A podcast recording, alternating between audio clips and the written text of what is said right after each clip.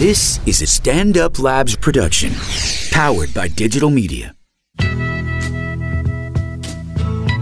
On this week's episode, after a week away from the podcast, Joey, uh, I think we hit a lot of really important topics. We discussed the shootings, the protests, the 2016 presidential election, uh, and a lot of other stuff. I think it's a good episode, right? This is a great episode. Yeah, so we missed you guys. Stick around. I think you'll enjoy it.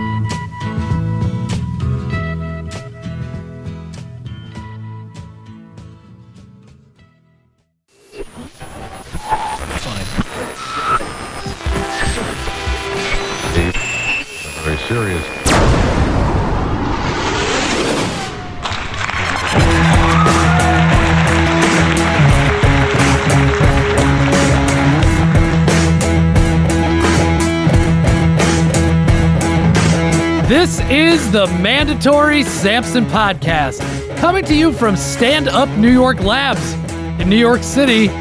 Welcome back to the program, everyone. We certainly picked a bad week to be away. Hello, my name is Christopher Flannery. My co host name is Joseph Noe, and we have a lot to get to today, don't we, Joey? Yes, we do. Uh, we're also being produced by Evan uh, back in the booth. Good to have you back here. Yeah, good to be back. What up? Uh, nice, man. Yeah, th- happy to have you. Um, we have a few quick hits off the top here. Um, and then we're obviously going to be getting into the Alton Sterling, Philando Castile shootings, the Dallas sniper, the protests, the fallout. Uh, and of course, at the end, we have a 2016 update. Plus, we will close the show uh, with an email from Livy, who sends, uh, who has previously sent us an email, sent us a really nice one. Uh, Oh, nice. Something we can close the show with and, and have a little conversation at the end of the program. How you doing there, Joey? I haven't seen you. I haven't really talked to you over the last week or so. Yeah, it's uh, it's been really exciting. Just got back from vacation, and as you know, I have broke loose with Pokemon Go. Yeah, well, you jumped the gun there. I was just trying to have a little cash conversation at the beginning here. I was going to say you were you were away for July Fourth. Yes, I was. Uh, you had a nice time. I'm Fantastic assuming. time. I would myself was in Las Vegas, Nevada for the uh, the big UFC events. I had a phenomenal time out there. It was very exciting. Nice. Uh, but now we're back. Uh, I, obviously, I was paying attention to what was going on. I didn't, you know, kind of study it the way not study it. I'm making it seem like I'm some kind of whatever. But uh, you know, I pay attention to the news when it's going on, knowing that we're gonna have to do the show. I bookmarked a ton of stuff, and then I really kind of dug into it um, at the beginning of this week and, and last night. I got into it pretty heavily, so we're, we're gonna get into all that stuff. Um, in depth on the show, which I know, you know, uh, people sent me messages being like, "Wow, you're gonna have to do like a four hour show." We're not doing four hours, but we'll see how Somebody long goes. actually sent that to you. Four hours. Yes, and then I was actually Evan. I texted him something that was going on in Vegas, and then he was like, "Man, show's gonna be like three hours this week," and I was like, "Yeah, somebody already said that." Uh, so we'll see what happens. But I mean, you know, we have a, a pretty pretty in depth rundown prepared for the. the Speaking gang of long shows, did you watch the ESPYS last night? no, I have zero interest in uh, Zero interest. Yeah, I didn't watch it. Oh, okay. Because I do have to say, um, some people came to give good speeches. They yeah, did. Well, the LeBron, I did see about LeBron Yes. and, and the gang. They uh, had interesting things to say. Is that what you're going to talk about? Uh, partially, but also uh, a bunch of them mentioned about people who might feel lost or trouble that they're not alone and they need help right. and such, especially with mental illness in this country and other things going on. I was just thinking to myself, though, I think it's wonderful that they're trying to bring attention to certain issues. Yeah. But I think it's the wrong demographic that is watching. Because I feel that people who are troubled or having problems wouldn't be home on a Wednesday night watching the ESPYs. Yeah, I mean, I, I, I might be wrong on that, but No, I, I hear your point. Absolutely. I think, yeah, no, I think you're right. Um, people that do feel alone or do have some kind of mental illness or whatever, they're right. They're probably not sitting down and be like, oh, the ESPYs are on at nine. I gotta, gotta sit down and watch that. So they're probably not was getting that message. eight. Well, whatever. But, um, yes, but you know, without getting into the whole thing that we're about to get into a little bit later in the show, I, I've seen a lot um, and even though, you know, I got to be honest, in Vegas, like, you're not really feeling a lot of tension there. Like, people are having a good time. There's a lot of people, different races and cultures hanging out. It's it, not a problem at all. People are having fun. Um, I think all the stuff that we're seeing, the reactions to the shootings, the the arguments, the different, the Black Lives Matter, the Blue Lives Matter, All Lives Matter, all this stuff.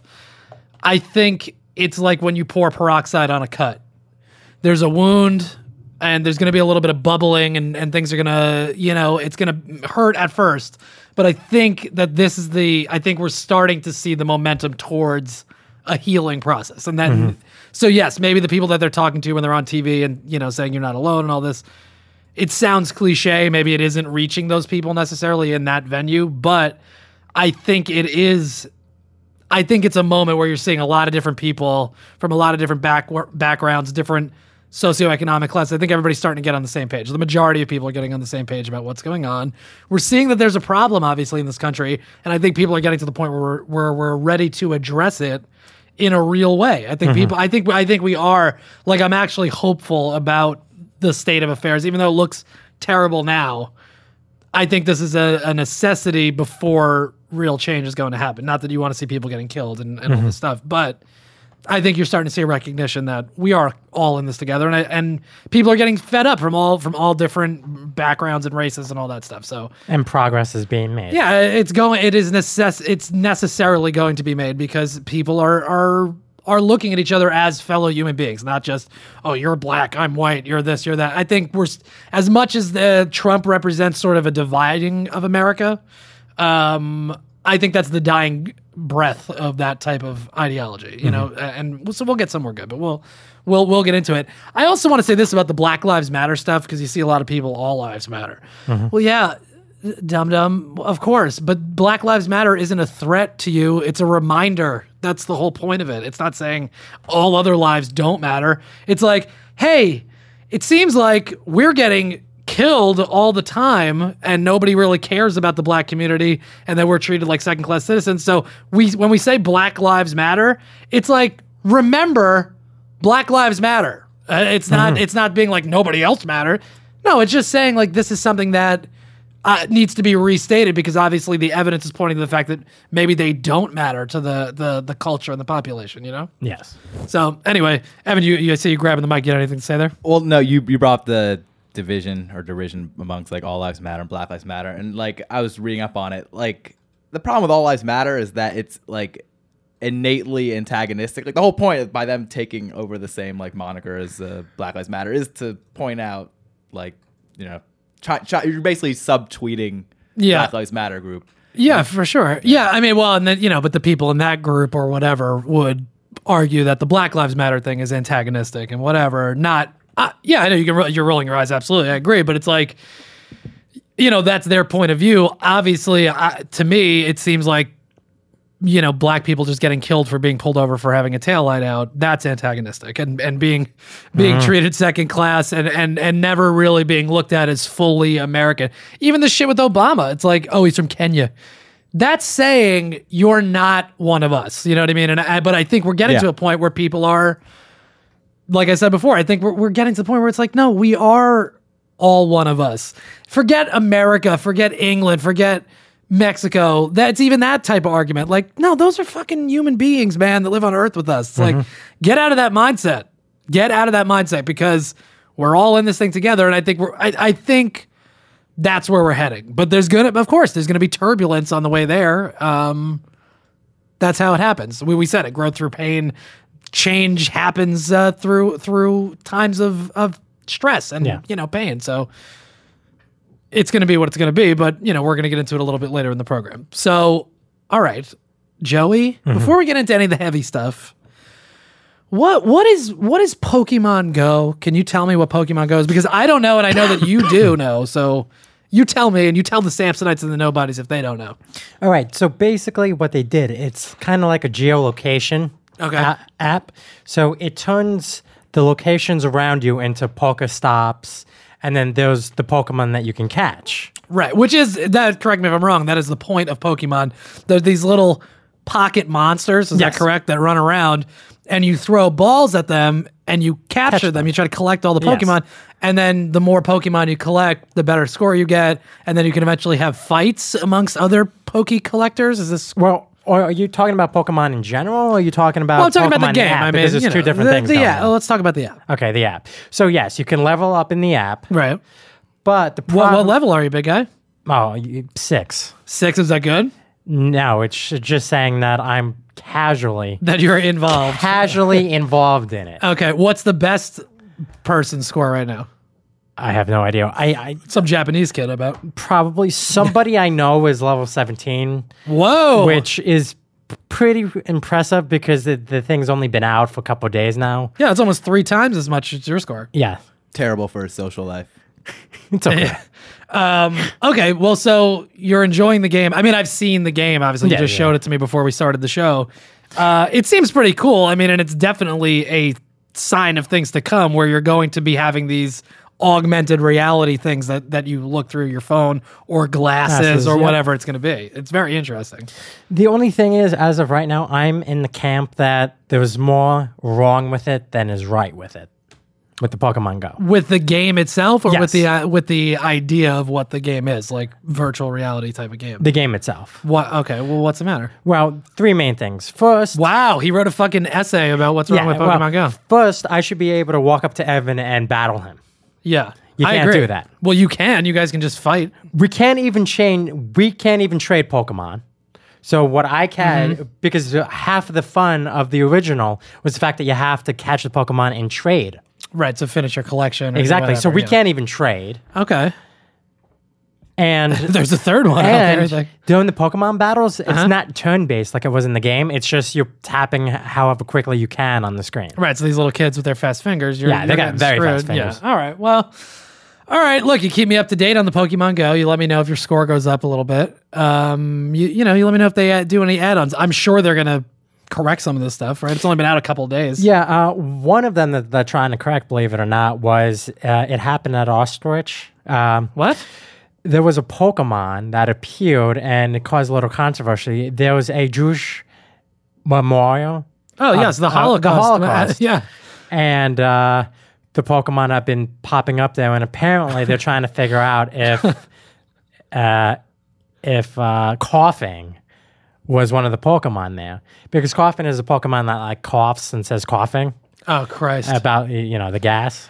Yes, I understand that would be a uh, a poor choice. Yeah, an Um, oversight, as you might a little disrespectful probably to be at the most somber fucking place on earth being like oh pikachu like you're running around trying to catch this thing Mm-hmm. uh, there's like there's a pile of skulls and wallets over there but yeah let's try to catch them all uh, go ahead evan Well, yeah, what Joey's alluding to is I think yeah, the Holocaust Museum was upset that people were catching Pokemon. And Well, yeah. to speak to a larger issue, like I'd assume that the people playing Pokemon are under the age of 14, let's assume. Like, That's we're- true too. average age maybe Average, yeah a- average age. i like that it. you said pokemon too you I said know. it, He, said got, it he has an accent on it, but uh, I, I kind of have an issue with just in general people taking pe- like I don't expect an adolescent to understand the magnitude of going to the Holocaust Sure. Museum under 14. So like, no I, I, of course i mean right ideally you don't do it but then you go you know what but it's it's a that's human nature. It's it's this affirmation of life type of thing where it's like, whatever, yeah, I might be at this place where something horrifically tragic happened, but I have a I have a phone that has monsters in it that I can catch. Like that's fun. So that's Exactly. you know, it's like in the face of this uh, tragic thing. I mean, I you know, whatever. I understand both sides of it, but okay. So you're you're enjoying the uh, you're enjoying the Pokemon game though, by and large, Joey. yes, I am. Oh, okay. I Yeah, yeah, yeah, okay, okay. yeah, fair no. enough. Um, all right, we can get into some stuff here. Yeah. Uh, let, let me. Can I actually say say this because I was at the airport, Mm-hmm. obviously a couple times over the last week, and we were at the airport a, a little bit early. This has to do with like terrorism and kind of human nature type of stuff. It's just something that I observed. Mm-hmm. So we were there. Me and the fiance were at the airport waiting to get on the plane. We had like we got there a little early, so we had like an hour and a half to just kind of hang out. We're sitting on the floor. We're charging our phones, waiting to get on the plane. You could have been catching Pokemon. You're absolutely right. I wasted a golden opportunity. So we're sitting there, and I keep hearing a door open, and I'm seeing it. I'm watching this guy open a door and an alarm like, nah, as soon as he opens the door, every time he opens it. He opens it probably five, six, seven times. Okay. Nobody in the immediate vicinity is looking.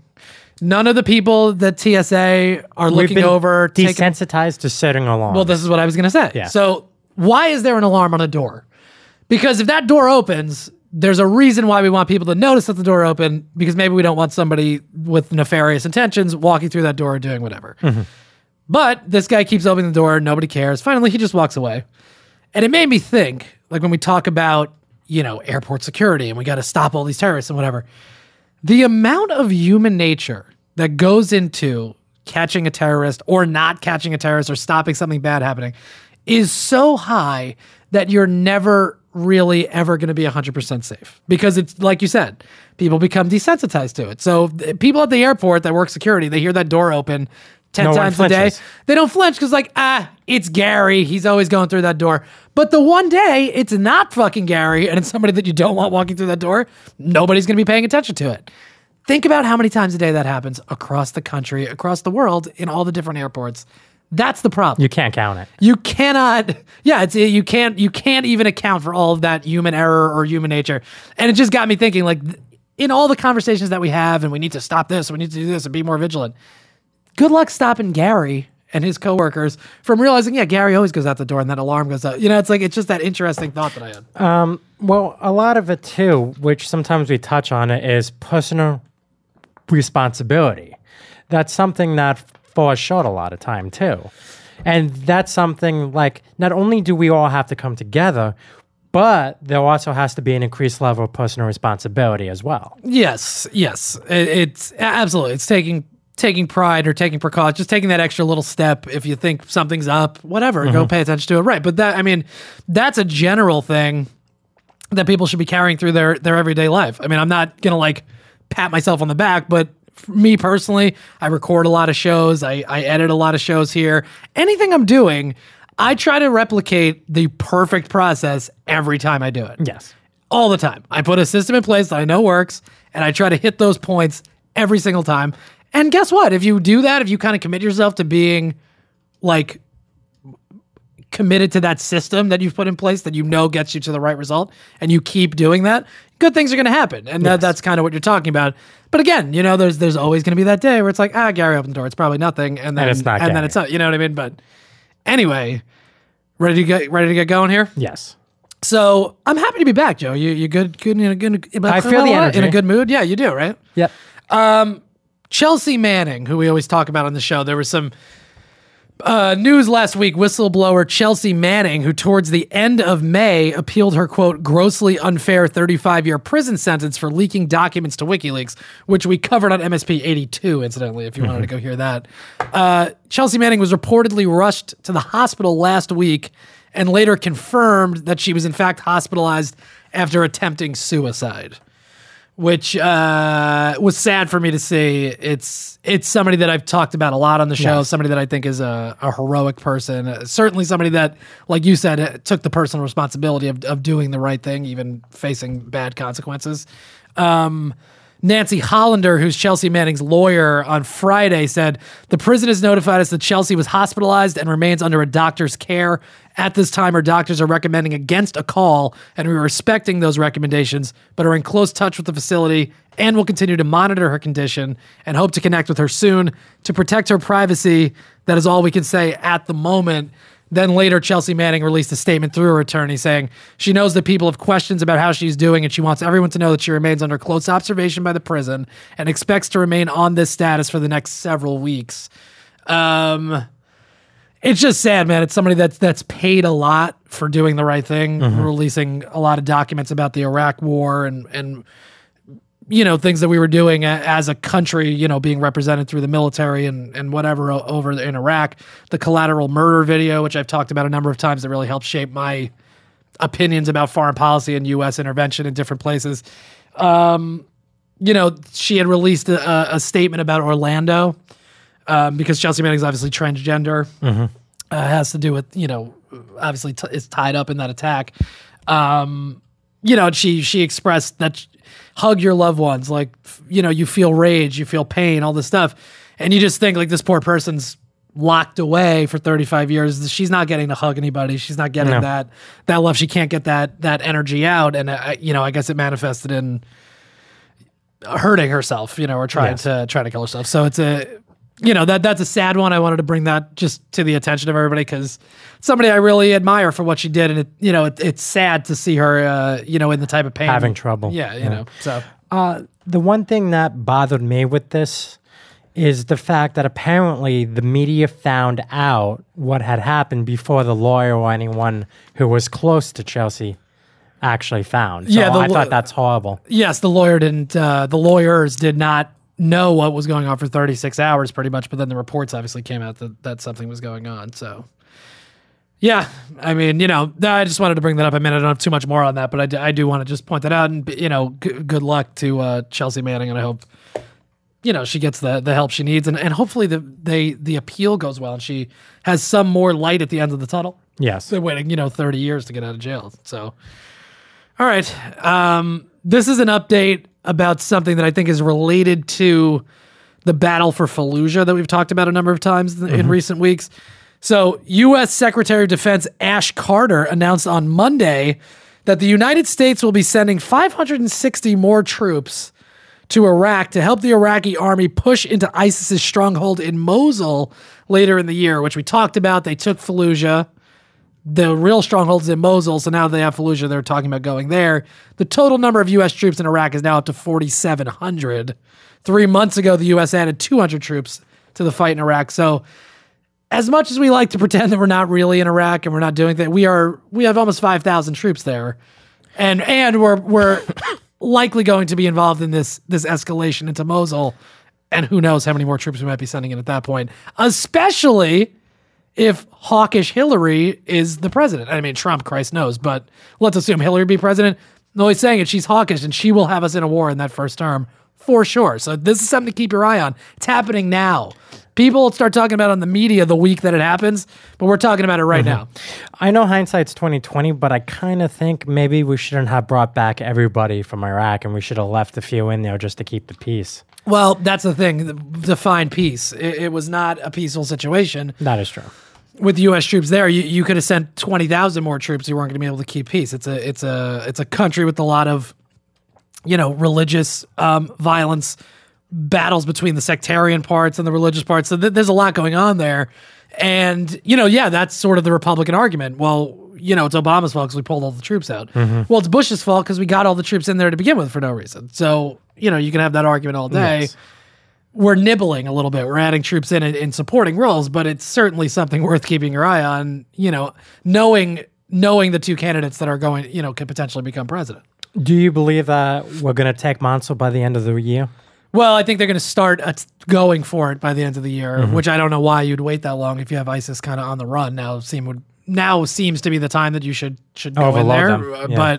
But um you know, I don't know. I mean, I, I think we're very good. uh, We, meaning the United States and like the coalition forces, I think we're very good at blowing shit up and taking over. I don't think we're good at Rebuilding. rebuilding it or putting a, any kind of structure in place. I, I think we're we're we're the Kool Aid man. We're, we're good at busting through the wall, but then but then we're not really good. Well, once we're in the room, we're like, all right, now now what do we do? And that, that's it. We don't we don't have really a plan. Um, so you know that's all stuff to keep your eye on. I don't know. We'll probably be able to do some damage to ISIS on the ground, but uh, again, I, I, to me, it seems like it's an Iraqi issue. It's a, a Middle Eastern issue, and the terrorists that are attacking places are not coming from there they're maybe being inspired by the propaganda that comes out of there, but that's not really what we're doing, you know. Correct. So anyway, so that's that's my take on that situation. Um, we got one more quick hit, Joey, before we get into the uh, you know the bulk of the episode. Um, the drone report we talked about a couple of weeks ago. The Obama administration released on Friday, July 1st, in the afternoon, right before a holiday weekend, its official civilian drone strike death toll. You do you know the number, Joey? I believe it's 116. Okay, Evan, do you want to take a, a guess on that? Do you have any guess? 75. You didn't turn the mic on. 75. There you go. Uh, they're saying between 64 and 116, which, okay, that seems like a very uh, low number. Um, between 2009 and 2015, the United States launched 473 strikes, uh, not drone strikes, but strikes, killing between 2,372 and 2,581, quote, combatants. The problem with that terminology is that anybody of military age on the ground in a war zone is considered a combatant. So Oh. that could be a 10 that could be 2000 civilians Y- you don't know so that's that's a very misleading number it's also very frustrating that they put the number out july 4th weekend in the afternoon nobody's fucking paying attention to that number and that's why they do that. Um, the bureau of investigative journalism puts the total more realistically at 800 people in pakistan yemen and somalia. Lindsey graham once estimated 4700 people had been killed. Um, I have a quote from Jameel Jaffers, the ACLU deputy legal director. He says, "Unfortunately, there is a re- there is reason to doubt that the government will provide the kind of spec- specificity that would actually be useful to journalists, human rights researchers, and the general public." Uh, human Rights First released a statement saying, "While a sign of progress." The information to be released today fails to provide enough information to allow the public to assess the harm to civilians, the legality of individual strikes, or the overall effectiveness of the targeted killing program, especially as the data only covers airstrikes outside of Syria, Iraq, and Afghanistan. So you're not even getting it from the main places that were actually fighting wars. So, okay, so it's 116, but th- who the fuck knows what that number really is if you factor in especially Syria, Iraq, and Afghanistan. It's misleading. I kind of just wish that they would just, like, you know, upfront about it and just go, I know this practice is highly, you know, disproved of. People don't like us doing it, but we're doing it for, for the right reasons. And here is the number, and just be honest with it. I st- because to me, this seems that there's more at play because you're trying to hide it. Yeah, of course. Well, and it's also, I think, silly to assume that if you release the real number, Americans in at, at large are going to get upset about this. Correct. Because you're right. Say we're doing it for the right reasons. We're killing terrorists. Yes, sometimes we kill some of their friends, but you know, it, it is what it is. Most Americans are probably going to be like, well, you know what I mean? I mean, which is terrible. I'm not excusing that, but you're absolutely right. I mean, I don't think the real number in America is going to bother anybody. I think it will, you know, likely cause a stir around the world and different human rights organizations and things like that. But the average American, uh, I don't know, man. I, I- don't see if that number wasn't 116, say it was 2,000. I, I, I, I highly doubt that most people, the majority, would care about that Correct. Because who's really paying attention to the drone program anyway? I bet if you asked a thousand average Americans, you know, more well majority is going to be like, yeah, it's effective, it's good, we kill terrorists. Do you Yeah. care that we kill civilians? Well, I would rather not, but you know, like that. That to me feels like where the conversation would go. And either way, I, I don't think the average American's going to be in the ballpark figure I, anyway. What do you mean? If you just walk up to the average American and ask them, uh, how many people do you think have died from drone strikes? Oh, they civilians. No, no, no idea. Um, to the Obama, I mean, look, is it better that they're putting something out than nothing out? Yes, Yes. It, we'd rather it be a real number. Uh, they're going to put this number out every year now, apparently, and the Obama administration is trying to pass executive orders that would require more stringent, you know, rules about individual strikes and things like that. But yeah, you know, who knows what would happen when the next president gets in and, and decades or after another attack. You know, it's like things can be changed very quickly. So, all right, that's the number we were waiting on it. We got it. Um, let's get into the shootings, uh, this whole mess that's taken place over the last week. Before we do that, Yeah, I was gonna. do We have a sponsor too, so go ahead, Jay. um, you also had included in one of the articles about M and M's. Oh yeah, go And ahead. the You want to you want to bring that up? Yeah, I, I I left it out, but sure, now that you're bringing it up, another use of drones. Go ahead, Joey. Uh, apparently, uh, a large portion of the ferret population has been dying off, and The they- the Blackfoot ferret, right? Yes. And they've come up with a strategy where they take the vaccine, put it in M&Ms, and shoot the M&Ms via droid. Drone, yeah. Drone. Drone. They're gonna yeah, they they fly over the area where the Blackfoot ferret lives with medication laced M&Ms and they just dropped them with drones over that population. So that's cute. That's a good Yeah. move. I mean, the ferrets are very cute. I'm, I'm sure we want them around. What do they do, ferrets? Do they kill snakes? That's fun. Pro- most likely, or other like unnecessary other animals. Yeah. You know, the balance of life, the uh, the circle of life. Yeah, absolutely. Uh, apparently, one of the uh, the main areas is going to be Montana, where the uh, habitat is. Okay. Yeah, I mean that makes sense. So you know, you could see obviously we talked about it bef- before on the show with the you know different deliveries that are going to be done with drones. There's other practical applications to drones other than blowing people up and you know killing their family members. So that's good that you highlighted that. And uh, there you go. Yeah, g- Godspeed, sweet ferrets. I hope you survive, and I hope you like the M and M's. They're probably delicious.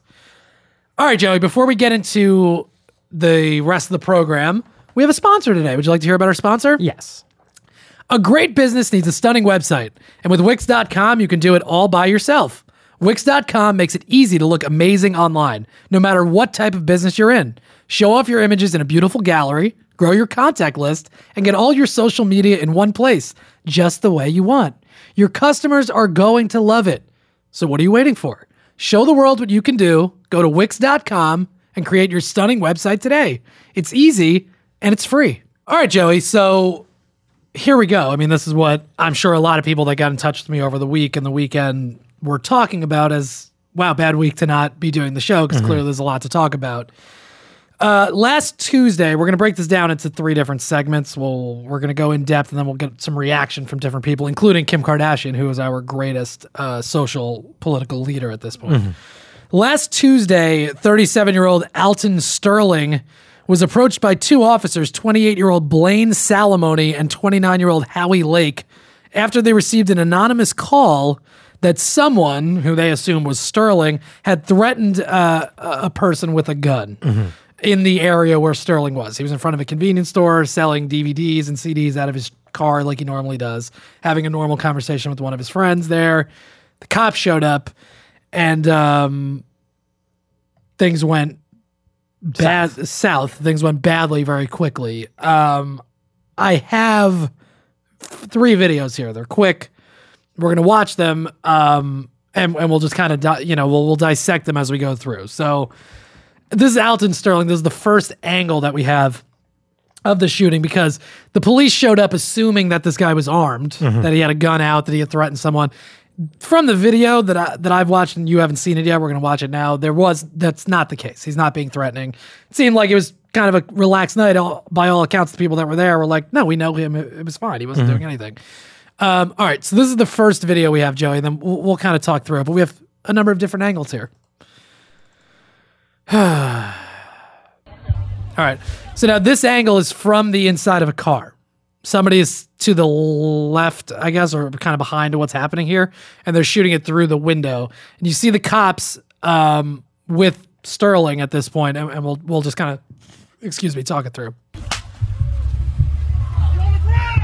Okay. So you can hear the cops in the background screaming, get on the ground, get on the ground. Now, Alton Sterling is standing there, not in this video, you can't see it, but in the next one we will. He's standing there, not doing anything threatening. His hands are sort of at his side. He's not doing anything. I mean, they're they're out in front of him. He's not doing anything.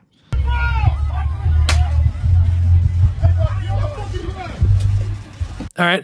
Now the video pans up and you see the the one cop tack goes to tackle Sterling. Very similar to the Eric Garner situation where the guy's not doing anything. He's like, "What what what did I do?"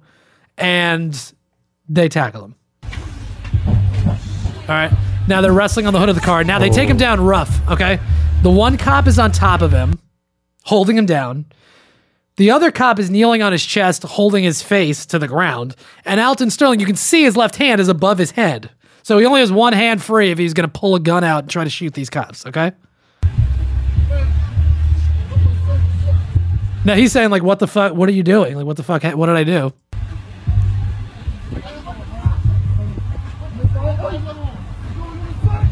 Now, at this point, Joey, would you say that he's subdued?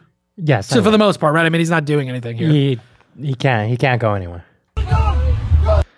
the cop that's leaning on him reaches for his gun right now, puts it to his chest, and this is how quickly this guy gets killed.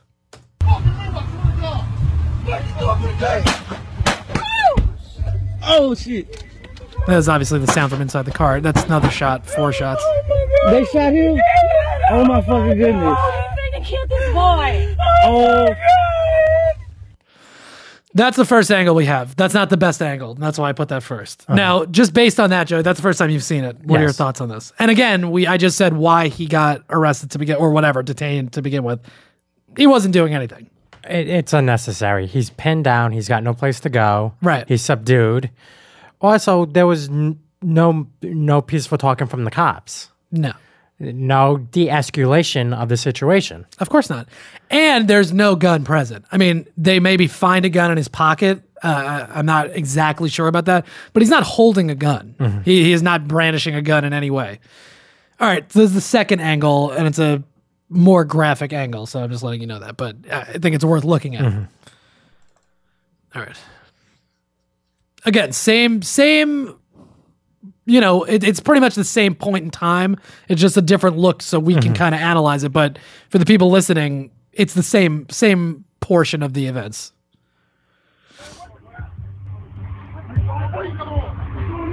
Then you could hear more in this one, and somebody's standing a lot closer from behind the cop now. So we're looking at the back of the cop that's going to shoot him, Sterling, and then the other cop is to the the right side of Sterling.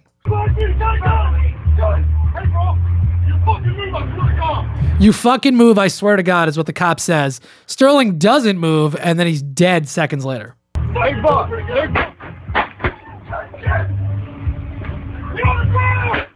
They're, they're screaming, they're screaming, get on the ground. He was pinned on He's the ground. on the ground, and you just shot him four times in the chest. He's, not on the going ground. anywhere. Now, Joey, look at his hands. Is he holding a gun? No, he's not. He's not holding a gun at all. No. No, he's dead. He's dying. That's it. And the cop goes, "Fuck!" Like, yeah, yeah, you you you didn't have to do what you just did. Now the other cop, Joey, look, comes around the side there. And he's gonna pull the gun out of the Is pocket. he's is he pulling a gun out or is he putting a gun in? I can't tell from this video. I'm just pure speculation. But what's he doing there? We're gonna watch it a couple of times.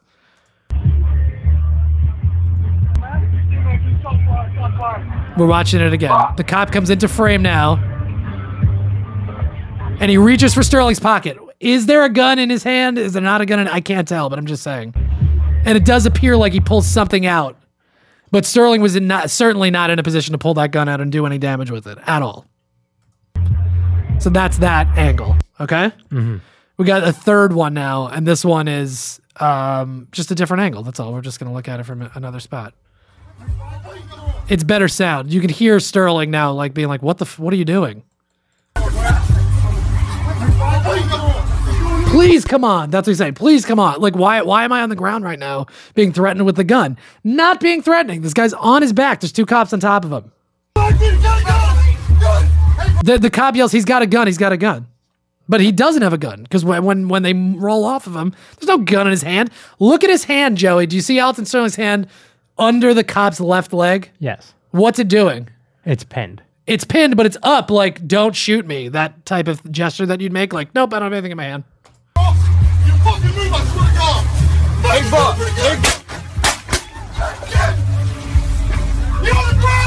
Dead on the ground is the the mind blowing part to me.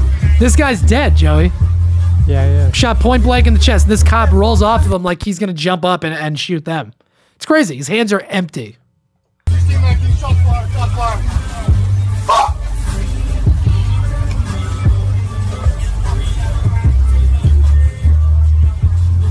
Yeah, the cop comes and pull pulls something out of his. This is a clear review. Pulls something out of his pocket, but I I can't say it's a gun necessarily, but that maybe is what they're saying. Go ahead, Evan. You had something to say there.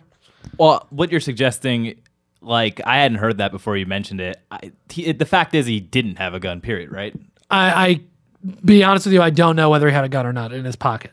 But to me, it doesn't make a difference whether he did or not. He wasn't brandishing it. Well, But- yeah. I, I was curious if the officer immediately went into you know damage control. And, Uh, like I, I don't know. No, I mean, Like, well, that that's not a bad assumption. I mean, you, you would when he yelled glaze off, the guy goes "fuck," like he's in damage control mode already. You know what I mean? He Yeah. just killed a guy. He knows he killed this guy. So, yeah, I don't know. I mean, that's stuff that'll come out over time. But you know, anyway, that that's the uh, that's the Alton Sterling shooting, Joey. I mean.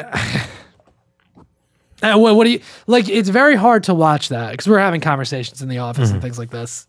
Um, Well, see, see with this, uh, of course, it just happened. But is this a situation where the training is off, or was it just uh, the one officer was maybe you know wasn't fit for duty? I guess.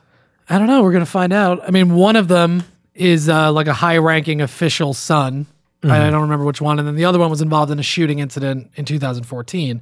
Doesn't mean that they did anything wrong in those incidents or whatever, but you know, it's all stuff that'll come into play. Now, again, the bigger problem is will they be prosecuted? Because clearly they murdered this guy. and It doesn't seem like that should have happened or needed to happen. Um, you know, that stuff will all play out. This is the first of, you know, two incidents this week that people really got into. And then, you know, we have the incident in Dallas that we're going to talk about as well.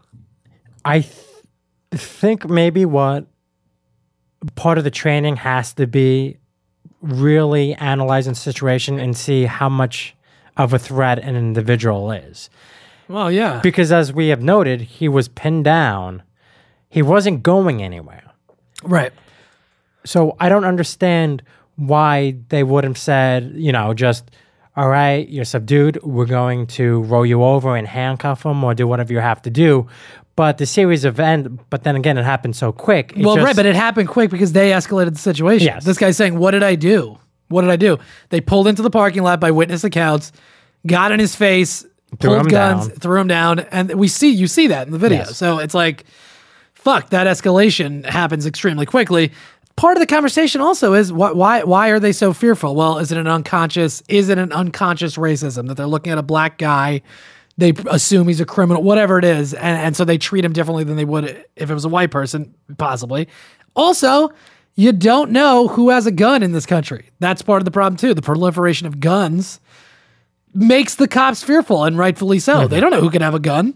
And maybe he did have a gun anyway, so that that could contribute. I don't think he was being threatening and I don't think he should be dead, but that's part of the conversation. It has to be part of the conversation. Meanwhile, in the wake of the shooting, protests have sprung up in Baton Rouge, where this took place, and there have been disturbing images of increasingly heavily armed police aggressively dispersing protesters. I have a video here, Joe. It's a quick one, it's 20 seconds. This is riot police in Baton Rouge. Uh, going after protesters, you tell me if this looks like what should be happening in America, where we have the right to peaceably assemble, which by all accounts, these protests have been peaceful. This is what it looks like.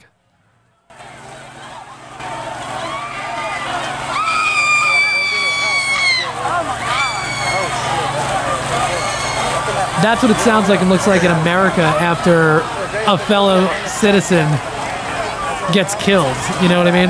This is riot police running in. That looks like It doesn't look like a controlled situation whatsoever. well, and it seems like the presence of that amount of riot police Is escalate, unnecessary. escalates the situation, right? People are allowed to protest. They should be able to protest. They're not damaging things. They're not doing anything. So that's it. Then you don't need to be there. Who are you protecting? That who who's being protected by that? Are the protesters being protected? Are the general population that's not protesting? Are they being protected? I don't understand the rationale there. And again, this is the heightened tension between police and those communities. Um, as, as we said, we have to get to the point where we de- we're de-escalating these situations, and we're not. Maybe they thought that they were going to de-escalate the, the the protesting situation by sending in the police with the riot gear and breaking them up, but as but they weren't doing anything. No, of course not. And you know, it's funny. Somebody just sent me a Snapchat right before we started, and he was asking like, "Hey, you you read Ram Dass And I was like, "Yeah." In Be Here Now, his book, there's a page where it's like the cops create the hippies, and the hippies create the cops, and the cops create the hippies, and the hippies. Like both sides play into it just by the nature of what their role is, and they're just they're both playing roles. But in the end, we're all just human beings, or or, or whatever. We're all just energy in human form, and you know you got to recognize that uh, that that person across from you is you. Uh, You know what I mean? They're just in a different role, and it doesn't seem like that's what's being recognized here. And it's not a battle between protesters and cops. It's it's a ba- it's a recognition that justice needs to be done. And if you're in a police force and you know that somebody's a problem, or you see something that's wrong, even if that person isn't a problem, they made a mistake. There can still be justice done there without you turning your back on your own people or turning your back on the community that you're supposed to be protecting, which is really what is fucked up about this situation because Alton Sterling is shot dead and he was standing in, a, in his neighborhood convenience store parking lot talking to his friend having a cigarette selling a DVD like he normally does mm-hmm. because he got an anonymous tip. It's the same shit with Tamir Rice. Well, why? Why does these people show up and within seconds, why is it escalating to violence? He's not being violent. He's not a dangerous person. Clearly, he's not. So yeah, like you're right, Joey. There there needs to be some uh, emphasis put on de-escalation, or at least not escalating the situation as soon as you get there. But Because- fear plays a factor. I mean, Absolutely, but one can argue that there wasn't even a situation. He was just there having a cigarette. no doubt, and, and that's the thing. If his gun isn't drawn, he's not threatening anybody. Even though you got an anonymous tip about that, why are you running up as though he's about to pull a gun on you? How how often do people really in that situation? How often would somebody pull a gun out and kill both those cops? You know what I mean? Like it just doesn't seem like that makes sense. It doesn't. So that's what's going on there. Now, the the one thing um, you didn't mention it, but after the event, the cops took the security footage from Yeah. the parking lot. Well, this the the convenience store Stop. owner didn't give them the surveillance tapes because he doesn't trust them. He said Oh, okay. he gave it to the FBI, but he didn't give it to the cops because he doesn't trust the Baton Rouge Police Department. Now, y- read into that all you want. I don't think that guy's making that up. It seems like there's again tension between the police in that area and the citizens that they're policing. There you go. So that's another serious problem that needs to be taken care of. You, you There's know, not a lot of trust there. Obviously, way he thinks they're going to fuck up the the tape. Um, I know we touched about it earlier on the episode about the way people are relating to each other. Yeah. But it seems like something like this, how everyone is reacting, Uh-huh. we need to have more than just an open debate. We need to actually do it, like come together peacefully and just communicate. Because I feel that we're doing nothing to resolve these issues. Um, Maybe nothing legislatively yet, but I think no, no, no. But I, I mean, not even with the laws. It's just that the way the individual parties respond to each other. The Right. cops are there to protect and to serve. right. So it, it just seems to me that neither side is uh, taking that step back and, and try to see it through the other person's views or shoes. Yes, I mean, I think I think you're right to an extent. I mean, I, again, you know, police g- come under the microscope in situations like this, obviously, because you're looking at uh, a snapshot of something tragic that happens, and then people react to the police at large. Uh, you know, you hear it a billion times. It's probably not all police. It's not. It's a handful or whatever. And you know, it can be a mistake. Not everything happens to be malicious, but some things certainly are. It is not on the it is not the job in my opinion of the protesters to be the ones to take a step back. The police are there to like you said protect and serve the population. So if the population is saying the things that you're doing we don't like and that's not how we want you to be policing us then it is the job of the police department to correct itself mm-hmm. And make the changes necessary to not be doing these things and take the steps to to not lead themselves towards situations like this And that hasn't been done. and that hasn't been done. Now we'll see what happens as time goes on. I think we're starting to see a lot of people because in that video I just showed with the riot police and everything, black people, white people, people of all colors there protesting, and that's good. You have to recognize it's not a black guy. Another black guy got shot. Yes, that's a factor as to why he got shot. Probably, I, I can't say that if I was in the same situation, the same thing would happen uh, as a white person, but we have to look at it as like one of our people, one of our fellow human beings got killed by the police. What are we going to do to make that change happen? Look at all the factors, but we have to understand that it's not just like, ah, black people are getting killed, not my problem. No, it is your problem because you're a citizen also. Yes. And this is your country and these are your brothers and sisters. You know what I mean? All right. Then on Wednesday, Joey, 32 year old Philando Castile was shot in his car while reaching into his pocket for his license as his girlfriend live streamed the incident and her four year old daughter watched from the back seat. They were stopped for a broken taillight. Where have we heard that before? Um, and here you go. I mean, now I have some clips here from the video, the live stream video. It's about 10 minutes, but I broke it up into like three two minute clips pretty much. Uh, you get the idea. It's a sad video to watch. This was live streamed by the girlfriend of um, Philando Castillo, who I believe is Lavish Reynolds or Diamond Reynolds. I'm not sure what her name was. But Diamond Reynolds. Is it Diamond Reynolds? Yeah. Okay. Um, so this is the video. I mean, we're gonna watch for the first. This is the first two minutes that she started streaming, um, and we can kind of describe what's happening. But this one, obviously, there's more going on because there's somebody narrating what what happened. So this is the the shooting that took place a couple of days after the Alton Sterling incident in um, Minnesota, I believe. Yes, Joey. yes, Minnesota. St. Paul. We got pulled over for a busted tail light in the back. And the police just he's he's he's covered. He they killed my boyfriend. He's licensed, he's carried to he's licensed to carry. He was trying to get out his ID and his wallet out his um pocket and he let the officer know that he was he had a firearm and he was reaching for his wallet. Now, in this video, this woman is sitting in the passenger seat, f- f- selfie camera, uh-huh. talking into the live stream, and she s- keeps panning over. You see the guy in the seat, covered in blood, moaning. I mean, he is about to die. Mm-hmm. And the cop is standing through the window with his gun drawn. Why? This is a fucking taillight situation. He said, "I have a we- I have a gun in the car, but I'm licensed. and I'm going to grab my license." Okay, that seems perfectly reasonable to me. And this person, the the girlfriend, you said it's Diamond Reynolds is her name. Yes. She's sitting there shockingly calm, which maybe says a lot about the neighborhood or whatever. She probably mentally kind of expects that this shit could happen at some point, but she's not um, flipping out in any way. And Not also understand there's a four year old In the kid in the backseat. backseat watching this all go down. and the officer just shot him in his arm. We're waiting for a back. I will, sir. No worries. Listen to the okay. That's a very telling part of this video.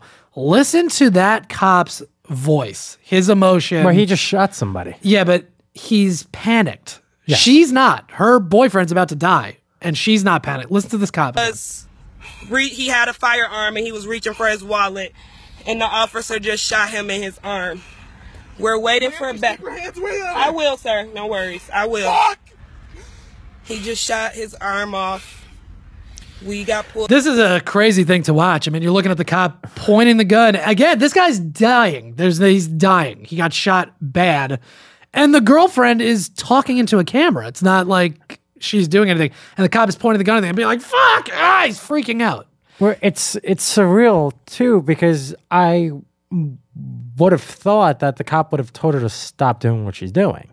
He doesn't know what to do. And that's clear. He doesn't know what to do. See, see, because this whole thing, like, all right, so you get pulled over, you have broken taillight. Even before you start, you tell the officer, "I have a gun, I am licensed." Yep. So why didn't he say, "What would you want me to do"? Well, I mean, See, because if he's reaching, so Maybe he did. Okay, so so the cops. Re- okay, so before anything, he's reaching. Preface this with saying you're not blaming Philando Castile for getting killed in this situation. I mean, right? I, mean, I, I am not. No, okay. it's just that if you happen to be black and you're in this situation, you are doing your Second Amendment right. You have the gun. So I don't understand how we go from him telling the officer that he has a gun to him being dead. Yeah, because he assumed that as an American citizen who has the same rights as everybody, black or white, that he could do the thing that any normal person in that situation would do, and he wouldn't be uh, end up dead over it. Because he wasn't doing it with malice. That's the thing. He when he re, when he told the cop, "I have a license to carry and I have a gun. I'm going to reach into my pocket now and get the license." He assumed that the cop would go, "Okay." Like a normal reaction, But the cat- he, the he cop didn't assume that the shot him. cop was gonna go, you're black and then shoot him. That's not what he assumed would happen. So that's why he did that because he didn't think he wasn't fearful that the cop was going to kill him. He just assumed this will go this way and it didn't. He was wrong. And he did the right thing. Yeah, he didn't do anything wrong as far as I'm concerned. over on Larpenteur. told him not to reach for it. I told him to get his hand off it. He had you told him to get his ID, sir, and his driver's license. Oh my God! Please don't tell me he's dead. Please don't tell me my boyfriend just went like that. Keep your hands where they are, please. Yes, I will, sir. I'll keep my hands where they are. Please don't tell me this, Lord. Please, Jesus, don't. This guy's a cafeteria monitor. He uh-huh. like at a Montessori school. That's what he does. Yes. He, he serves lunch and he like runs the cafeteria. tell me that he's gone. Please don't tell me that he's gone. Please, officer, don't tell me that you just did this to him. You shot four bullets into him, sir. He was just getting his license and registration, sir. Get the female passenger out. Now, this is what I don't understand either. Why does she have to get out of the car with her hands up? What did she do? She's the passenger I'm ass- in a car with a broken taillight. Well, why is she getting out of the car now? With your hands up? What is she going to do? I'm gonna go with the thought process. Uh, they just shot somebody. They're scared shitless, so they're trying to do Yeah, some she- form of damage control. I She's a victim. Yes, she is a victim. So they their priority at this point should be let's take care of this person. We fucked up here. Not to mention, also you have a child in the back seat, so now you're gonna have the mom get out of the car without the child. Correct. So wouldn't that freak the child out? You would think so, yes. Yes. Exit now. Keep them up. Keep them up. Listen to how they're treating this person. Her her boyfriend just got killed Yes. in front of her. Yes. My daughter, you got my daughter? Face away from me and walk backwards. Walk backwards towards me. Keep walking. There's uh, four or five cops with guns drawn on her. as she gets out of the car. Keep walking. Keep walking. This is what I don't understand. How is this not infuriating to people when you watch this? Why? Why? What did she do? And I promise you that if this is a white person getting out of the car and threw a fucking tantrum right now and was like in the cop's face, she wouldn't have got shot. But this woman, if she fucking freaked out at any point here, She's dead. She's dead. With the kid watching. Get on your knees. Get on your knees. Why? And she's doing, to your point, she's doing the quote right thing here. She's not talking back. She's No. doing what they say. But it's like, why shouldn't she be allowed? She has done nothing wrong here. The only thing that I'm having trouble with is the fact that she still has her cell phone out. It's okay. She should. You're allowed. You are allowed to film the film the cops. You are. All right. And there you go with the child. Yes. Oh, and they're handcuffing her now. Yeah. Now they're handcuffing her. But the, the, For what? The thing is still straight. Right. b- b- Exactly. Which They've just criminalized watching your boyfriend get killed. There. She's done nothing. She's done nothing, and that's what's that's what really should, is not being talked about. You know what I mean? It's like what what what did she do? Why would she get arrested here, or whatever, detained, or whatever whatever you want to call it? You're just being detained right now until we get this all No, it's sorted out. detained. Thank you. Officer. Okay. They threw my phone, Facebook. please don't tell me, Lord Jesus, please don't tell me. here. okay, please, no, please don't tell me my boyfriend is gone. Take it off my hand. Please don't tell me he's gone. Please, Jesus, no. Please, no. Stand up, walk over Please, no. Don't let him be gone, Lord. Can you get my phone? All right, now we're gonna skip ahead a little bit in the video here because this is just they are talking to her away from the camera. You can't hear Yeah. anything or see anything. Now she's with the daughter in the back of the cop car, but she's gonna explain what the situation is here.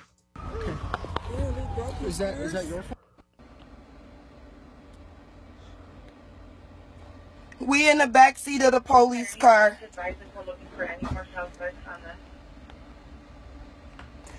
Phil's sister called me. The police just shot my boyfriend for no apparent reason. My phone is about to die. They shot him. He shot him three times because we had a busted tail light. He asked them for license and registration. He told them that man that it was in his wallet, but he had a like a pistol on him because he's licensed to carry. And the officer told him don't move. And as he was putting his hands back up, the officer shot him in his arm about four or five times. I'm on Larpenteur and Fry. Whoever can come to Larpenteur and Fry, that's where I'm at. I'm gonna need a ride home. We is on Larpenteur and Fry. Alizé, if you can come to Larpenteur and Fry, we right here in Roseville. They got the Roseville police. They got me handcuffed. My phone is about to die. I'm on Larpenteur and Fry. The, the, the Roseville Police Department just shot my boyfriend. There's one more part of this video. I just want to go back to the Alton Sterling thing really quick.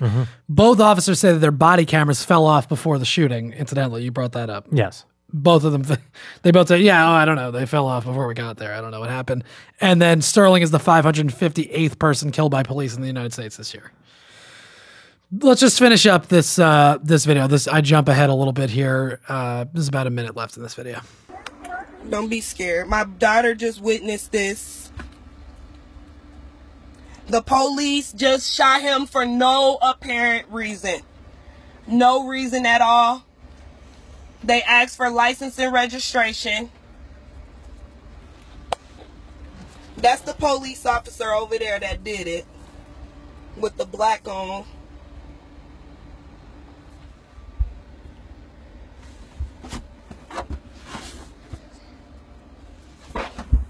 I can't really do shit because they got me handcuffed. I can't believe they just did this. I'm fucking, fucking fine. Ah! It's okay, I'm right here with you. It's one of the saddest things I've ever heard. yeah Nah, and you know whatever then it just you know that's what you get yeah it is one of the that right it's like the four-year-old daughter has to comfort her mom now in the back of a cop car because you know the the boyfriend w- got killed in front of her. You know what I mean? That's that's what's happening there. For what? A broken taillight. That's the that's the problem. You know, I mean, it, it goes deeper than that, but at the heart of it, it's like that's what just happened there. And you know, what what are we going to do about that?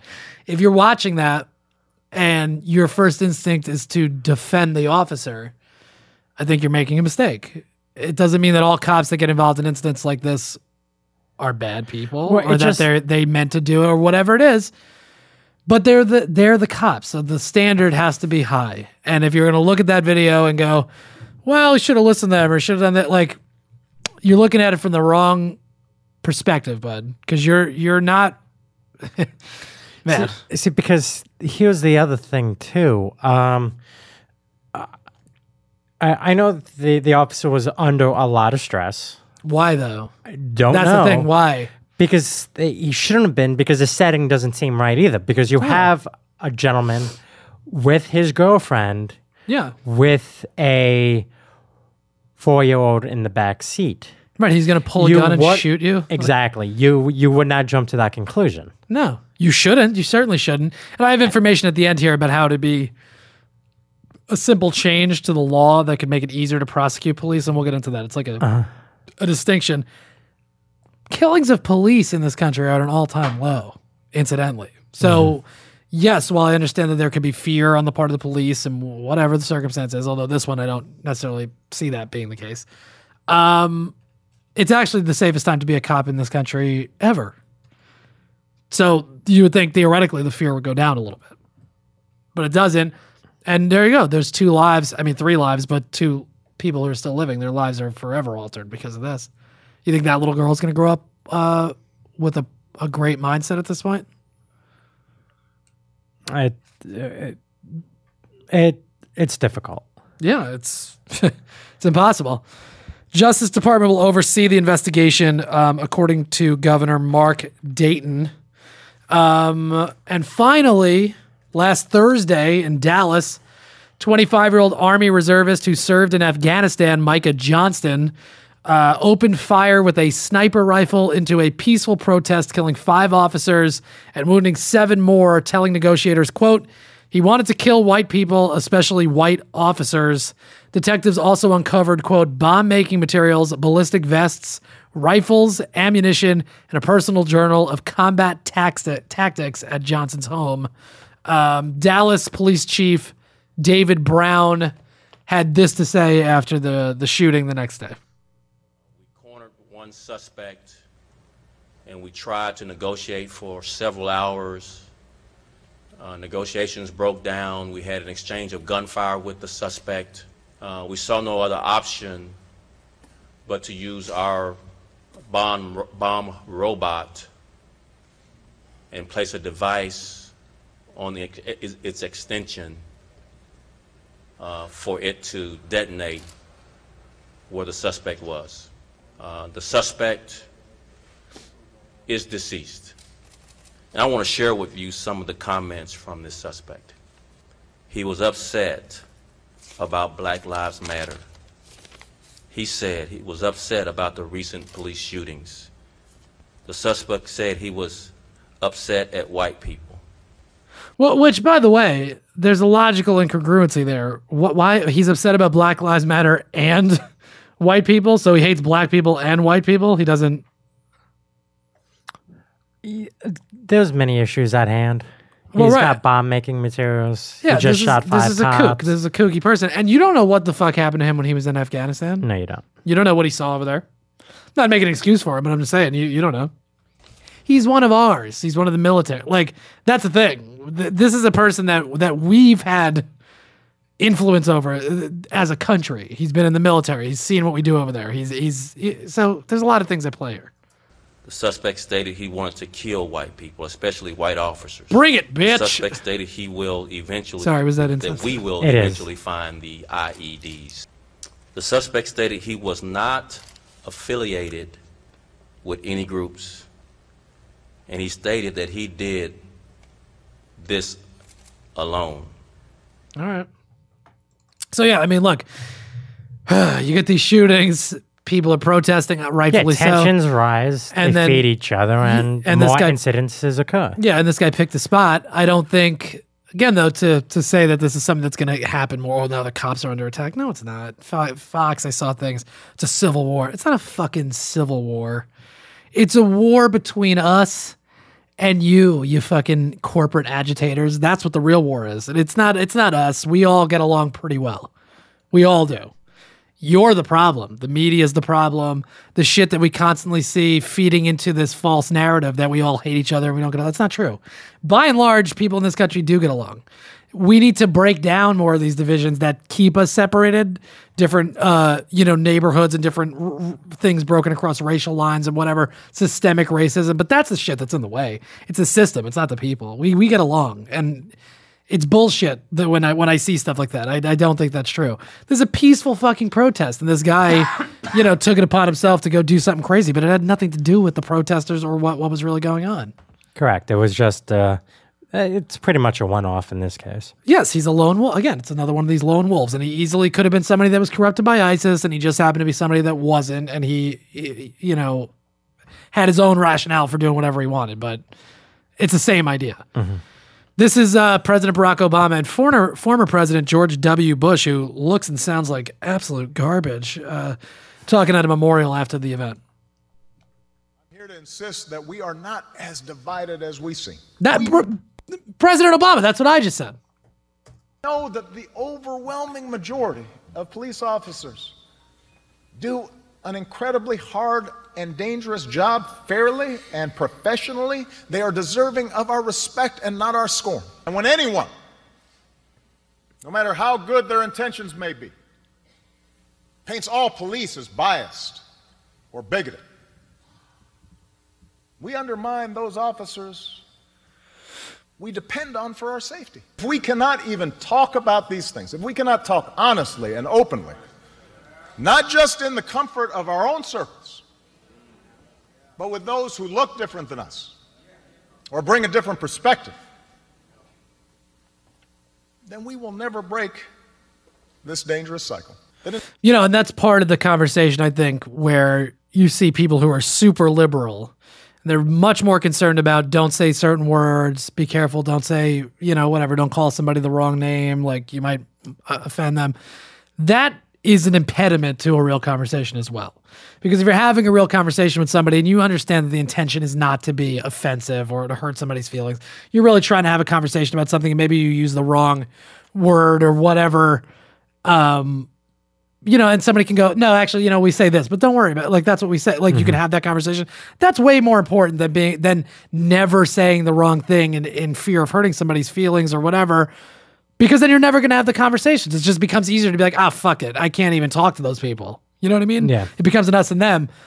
S- stop putting those impediments up. And that's something that's frustrating about the the liberal left. You know, what I mean, the far left. I, I I don't even want to say it that way, but it's like people who are very hypersensitive about you know word policing and things like that. Well, the the other thing too that gets lost is the fact that this is just a microcosm of all the incidences that occur. Of course, like every day, there's many officers doing their jobs to protect and to serve. To the point where I think sometimes we just lose the fact of how many people there are on the planet Yeah. under the same circumstances in how many states. Sure. Yeah, absolutely, man. Right. I mean, that's the thing. By like that's what I'm saying. By and large, we, we do get along. But when you see incidents like this and you, you can see the kind of the same circumstances repeated over and over again, you go, that's a problem. We're seeing a pattern. That's Mm-hmm. a problem. We need to address this. But most of us agree. And then I think that gets lost with the media hustle and all this shit. We, most of us do agree. That's why when we go, eh, whatever. We don't think, but anyway, okay. Yeah. Let's let's finish up these uh these comments here. Insisting we do better to root out racial bias is not an attack on cops, Right. but an effort to live up to our highest ideals. That would make it easier for cops if we if we root out the racial bias in the system or people that you work with. If that they're not there, then then yes, if an incident like this happens, you can go.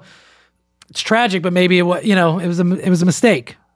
But until you get to that point, everything's going to be looked at through a, a much more focused lens of mm-hmm. was this was race involved? Was because you can't rule it out. You absolutely can't. times it seems like the forces pulling us apart are stronger than the forces binding us together. I like this video because you see Obama And then you mm-hmm. see Bush, and you're like, Jesus, we're. I mean, for all the faults I might have with Obama, it's like God, it's so much better than than this. Argument turns too easily into animosity. Disagreement escalates too quickly into dehumanization. Classic Bush. Do, Too often we do, do humor. judge other groups by their worst examples, while judging ourselves by our best intentions. And this has strained our bonds of understanding and common purpose. But Americans, I think, have a great advantage. To renew our unity, we only need to remember our values. We have never been held together by blood or background. We are bound by things of the Spirit, by shared commitments to common ideals. We know that the kind of just, humane country we want to build, that we have seen in our best dreams, is made possible when men and women in uniform stand guard. At their best, when they're trained and trusted and accountable, they free us from fear. All right. So that was at a police memorial, obviously. That's why it was more targeted towards, you know, talking about police issues there. Um, two more quick things about this, and then we'll get to the 2016 update. Um, I have a quote here. Um, let me find it. Yeah, here she is from Kim Kardashian. Kardashian. She had a statement about the uh, the shootings. This and you tell me, it's like, is she wrong about this? Is this this to me is a good good statement? This week, we watched Alton Sterling and Philando Castile, two innocent black men, get senselessly murdered by police officers. Like a lot of you guys, I watched the videos and was appalled and completely heartbroken. I was left speechless, angry, and numb. I want my children to grow up knowing that their lives matter.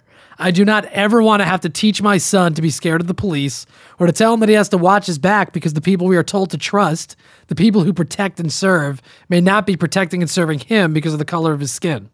The last thing we need is to fuel anger with more hate or violence, especially towards the many incredible police officers who risk their lives every single day to protect our families and communities. We must peacefully use the power of our voices and the strength of our numbers to demand changes in the, in the judicial system so that brutality doesn't ever go unpunished.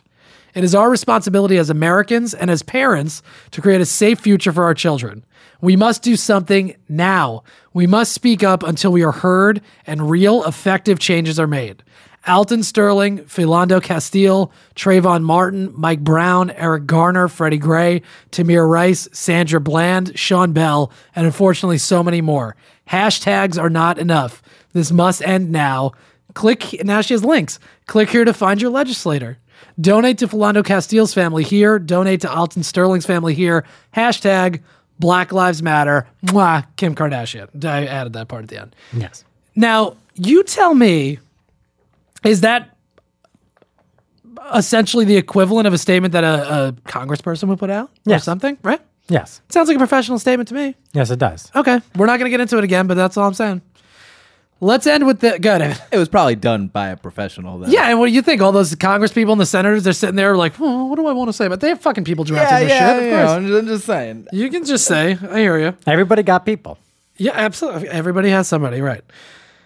I have a quote here. This is from the Intercept. I didn't. I didn't want to paraphrase it because it's like it's a little complicated, so I figured I would just read it like directly from the article. This is a quote about how a simple law uh, change could enable more prosecutions of police. Now, that's what always what it comes down to. Because then the shooting happens, and we're like, no, let's see what happens at the trial. You kind of know what's going to happen at the trial. This is from the Intercept on changes to police prosecution laws, and then we're going to go to the 2016 update. Good. Mm-hmm. Currently, police abuse is subject largely to one federal statute enacted in 1866, Title 18 of the U.S. Code, Section 242, which punishes anyone who, quote, willfully subjects any person in any state, territory, commonwealth, possession, or district to the deprivation of any rights, privileges, or immunities secured or protected by the Constitution or laws of the United States. All right? So you can be punished by depriving another human being of their rights that are enumerated by the laws of the hmm. United States and the Constitution. That's all it's saying. The problem is that the statute, quote, has nothing to do on its face with police officers or police violence, said former Assistant Attorney General for Civil Rights, Williams Yeomans. It's about deprivation of rights. So, what you're actually proving in these cases is that the officer acted with the intent to deny the victim rights. This willfulness standard makes it difficult to prosecute police officers. The government has to show beyond a reasonable doubt that the officer acted with willful attempt to deny the victim a right. The officer had to intend to use more force than was reasonably necessary. Most of these cases are situations where officers are reacting quickly to something, so it can be very difficult to sort out what appeared to be reasonable to the officer at the time. Mm-hmm. In other words, you'd have to prove to a jury that was going on what was going on inside of a police officer's mind at the time, which is a very high bar. The solution, possible solution. Congress could lower the intent standard to quote something like if the officer acted with reckless disregard. That way, you don't have to actually show that the officer intended to use force more than was necessary. If the officer recklessly used more force than was necessary, he could then be prosecuted. Many in Congress have expressed their regret over cases of police abuse and police killings. This simple change from willfulness to recklessness would make it easier for the federal government to actually prosecute them. You understand? It's amazing how language comes into play. we have all these words for a specific reason. Literally, they all have a reason. Um, right. So it's Well, also the main issue that you have to go back to a statute from 1867.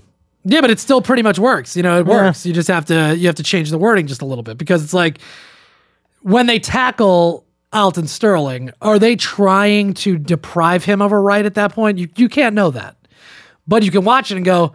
Well, that That was, was that reckless. was reckless. That seemed unnecessary, right? I Mhm. mean, regardless of whether he intended to do it or not. And shooting him seems a, little bit reckless. Yeah. Absolutely, and that's the thing. You deprived him of life, life, liberty, and the. You deprived him of one of those things, and liberty and happiness also. But you know, but you know what I mean. That's that's the that's the the point. All right. Final thoughts on this, Joey? How much work would have to go into changing it is the question. Well, you you know, it's political will, It's- and and that would be by state, too, probably. well, right? it's a federal statute. So That's federal statute. You know, okay, so, you- you could do it then. yeah, you'd have to, you know, whatever, go march. Hmm. We'll see. Who knows? Um, we'll we'll see what happens. You got any like final thoughts about the whole? Uh, I don't know what's going on. Any of this stuff? I find it very sad, and I think th- much healing has to take place. Yeah, I think I think we're in. I I do think that we're in that. I think we're getting to that phase. Frankly, I really do. Uh, you, the more you see it, I think the more you're getting more people on board. At least going, yeah. What what is going on there? Like I think people are starting to recognize people across all spectrums, and you know, as much as it might look bleak now, and it's obviously a terrible week, and you don't want to see these things happen on, on any side. Um, the movements are getting realer. That's why Bernie had a real movement, and that Black Lives Matter is a real movement, and there's real things happening. There's people really starting to understand. Again, when, when would you see Kim Kardashian? Like, this is my point. You know, That's a good- really, yeah. what? Why Kim Kardashian is coming out now, making these bold statements about things, and saying we need to act, and people are coming out, and, and at the ESPYS, they're making statements, Statements. and you're seeing human rights being stood up for, you know, all across the board, and I think that's crucial. And I think that's really what we need to be focusing on. Human beings. This is your fellow human being. That's I all you got to worry about. The rest will fall into place. I feel it's all good intentions, but I feel that it's still missing something to channel it all. Well, it's I mean it's missing um, action. You know, like Yeah. congressional action. We we don't write laws. We can demand change, but things have to happen. Yeah. And we'll we'll see what happens there. Um all right, Joey. Jesus. I got a pretty good 2016 update. You ready to get into that? Yes, I am. I think this is the saddest update. You do? Yes. Oh, I know why. Okay, I didn't know where you were going. Now I do. Uh, Bernie endorsed Hillary on Tuesday. Is that what you're talking about? Just tell me why it looks like there's a gun to his head. Mm, it looks less like a gun to his head than that video we played a couple of weeks ago. But here's Bernie endorsing uh, Hillary Clinton. Secretary Clinton has won the Democratic nominating process. Uh, she is just. She just looks like a million bucks standing behind him. She's so happy right now. She's waving at people in the crowd. Yeah. Yeah, she won. In more ways than one. And I congratulate her for that.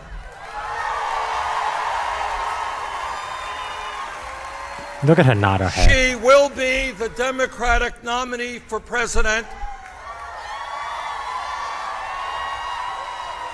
And I intend to do everything I can to make certain she will be the next president of the United States. Well, loosely translated, so Trump doesn't win. Exactly. Well, that's really, uh, of course. Um, Very loosely translated. Let me mention this: the GOP convention is next week, so that's gonna be great. We're gonna have coverage of that, uh, and then the Democrats are the week after, but that's gonna be less, you know, dramatic. Well, now it is. Well, yeah, I told you It's over. It's, uh, th- there's no drama there. Of course, I told you that's what It's was going to over. happen. I said he was going to get on board eventually. It just took took a little bit. Um, did you hear about the fantastic news that's coming out on Friday? No. Trumpy's going to announce his VP. Oh, is that right, Joey? Yes, on Friday. Yeah, you know it was annoying. Uh, what's her? fa- Uh, plastic brag bag. She was in in the, comp- the you know the Joni Ernst. She was in the race to potentially become one, but I think she turned it down because she knows it's a lo- well because it's gonna lose. She's gonna lose. She'd have to give up her seat. She doesn't want to do that. Uh, meanwhile, Joey, this was interesting, but it, you know didn't come to fruition. Obviously, Jill Stein invited Bernie to take over the Green Party ticket. Oh, God. Apparently, last month she sent him a letter, um, but you know it didn't it didn't go anywhere. You know, I really wish there'd be some way to have Bunny publicly recognize that fact and give a response. He didn't. I know, but uh, it's like something like that I would love to see. Yeah. Thank you for the opportunity.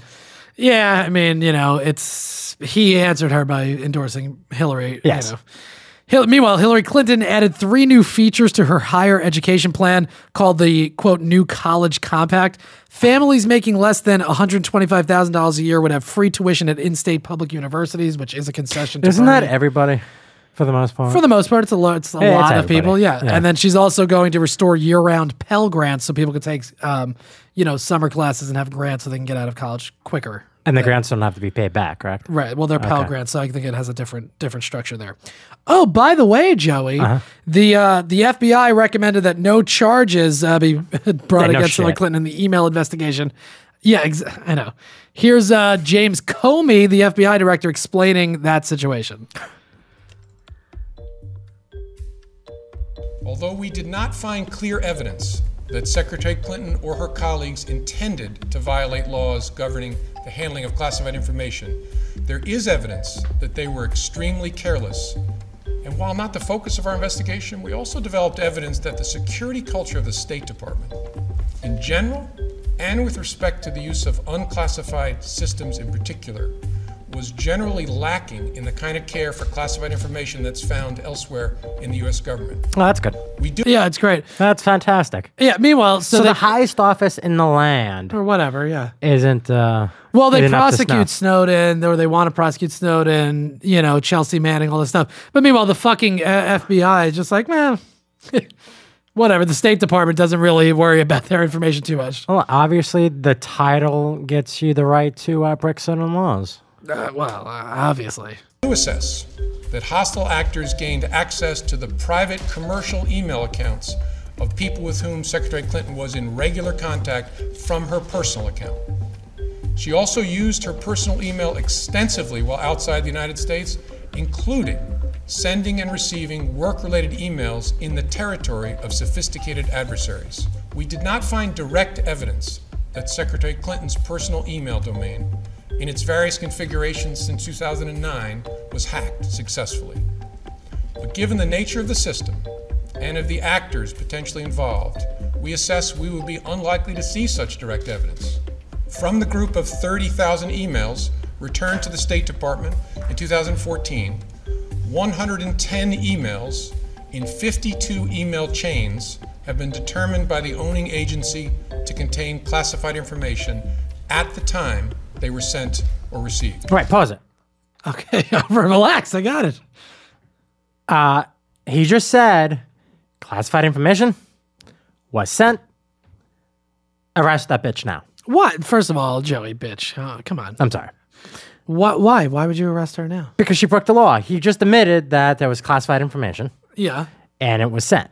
Yeah, but you don't know who it was sent to. It could have been sent to other people that had, cl- you know, cl- clearance to look at classified information. The the only the issue really here is, is it does it endanger essentially national security to ha- do this stuff on your private email server? It seems no, because nobody hacked into it, even though they can't necessarily prove it. He said. I don't know how true it is, but I, was don't- watching one of the talking heads. Uh huh. On what channel? Uh, it was MSNBC. Okay. And they said that the private server she was using had less safety protocols than Google Mail. Probably, yeah. But so what? But so does Yahoo. Okay. We still use that. People are using Hotmail. It's like, of course. Yeah.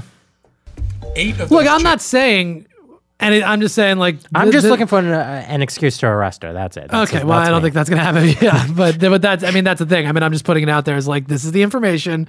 You'll hear a lot of shit about it, but like rest assured, she's it's she's not going anywhere. Contained information that was top secret at the time they were sent. 36 of those chains contained secret information at the time, and eight contained confidential information at the time. I should add here that we found no evidence that any of the additional work related emails were intentionally deleted in an effort to conceal them in some way. Okay. Our assessment is that, like many email users, Secretary Clinton periodically deleted emails or emails were purged from her system when devices were changed. Although there is evidence of potential violations of the statutes regarding the handling of classified information, our judgment is that no reasonable prosecutor would bring such a case. That's right, baby. That's right. I disagree with that last statement. Bulletproof. All right, Hillary. Uh, so anyway, yeah. Reasonable is, a, is a bit dicey. Well, okay, so there you go. Anyway, that's that's that. Um, listen to this. You're gonna like this. According to the Hill.com, Hillary did not swear an oath to tell the truth before meeting with the FBI last weekend, and the interview was not recorded. Uh, and then Comey was like, "It's still a crime to lie to us," so we have that. But it's like, yeah, but you didn't, you didn't make her swear to tell the truth, and you didn't film it. So how the fuck? That's awesome. It's cute. I mean, So it never happened. it's so frustrating because this this person obviously is entitled to do whatever she wants, essentially, right? I mean, with the information. Snowden has to live in goddamn Russia. Chelsea Manning's in a jail for 35 years. Uh, w- Julian Assange is in uh, the Ecuadorian embassy in London. It's like, so make up your mind. It's either really dangerous to put this information out or it's not. And clearly it's not if they're not going to put Hillary in jail and there's no problem with it. Certain people can do certain things. Yeah, well, obviously. And that's what I was and that's explaining. what it comes down to. I mean, my future parents-in-law, like they're conservative, and they're like, she she's going to jail. I'm like, you, guys not are, going to jail. You guys are being crazy. I was like, we don't put anybody in jail. I was like, Bush should be in jail. John, any number of Bush officials could be in jail. They're not going to put Hillary Clinton in jail. I was like, that's just wishful thinking. That's not going to happen. No, they're not. Um, all right, so this is another thing. We're we're almost done with this stuff. This is the last thing I wanted to talk about. Then we'll get to Livy's email. Don't think I forgot. Um, Trump last week from his actual Trump account, his Twitter account. Before you do this, Yeah. uh, just I should have mentioned that uh, back when I mentioned about Trump and his VP pick. Yeah. Do you know who's speaking at the convention? No, please tell me. Who do you think I would love to speak at the Donald Trump convention? Hulk Hogan, No, Jesse Ventura. no. But you're gonna guess, and I'm gonna say football. Football. Loves Jesus. Oh, T- I saw Tim Tebow. Yeah, Yeah. baby. yeah, that's a good pick. He should pick him as his VP. That'd be so awesome. I'd vote for them if he Holy if he shit, picked if Tebow. Tim, Tim Tebow was the VP. That'd be great. Yeah. I, I would fucking vote. I that would that would sway me for sure. Uh, last week, some at some point, Trump tweeted uh, an image that said "Crooked Hillary makes history," and then it's a image of Hillary Clinton. oh, with uh, the star, right? Well, yeah, Yeah, it's yeah, got a ton yeah. of we got a bunch of money in the back. And then it says most corrupt candidate ever. But most candidate most corrupt candidate ever is written over a clearly red star of David, a Jewish star. And uh, this was up for about four hours. Then they deleted it and they put up another one that was the same thing, but just a circle instead of a star. But the reason why that is odd is because a star of David, like clearly he's implying that corruption, the Jews controlling money, Hillary's tied up in that somehow. That's the clear point of that meme, right?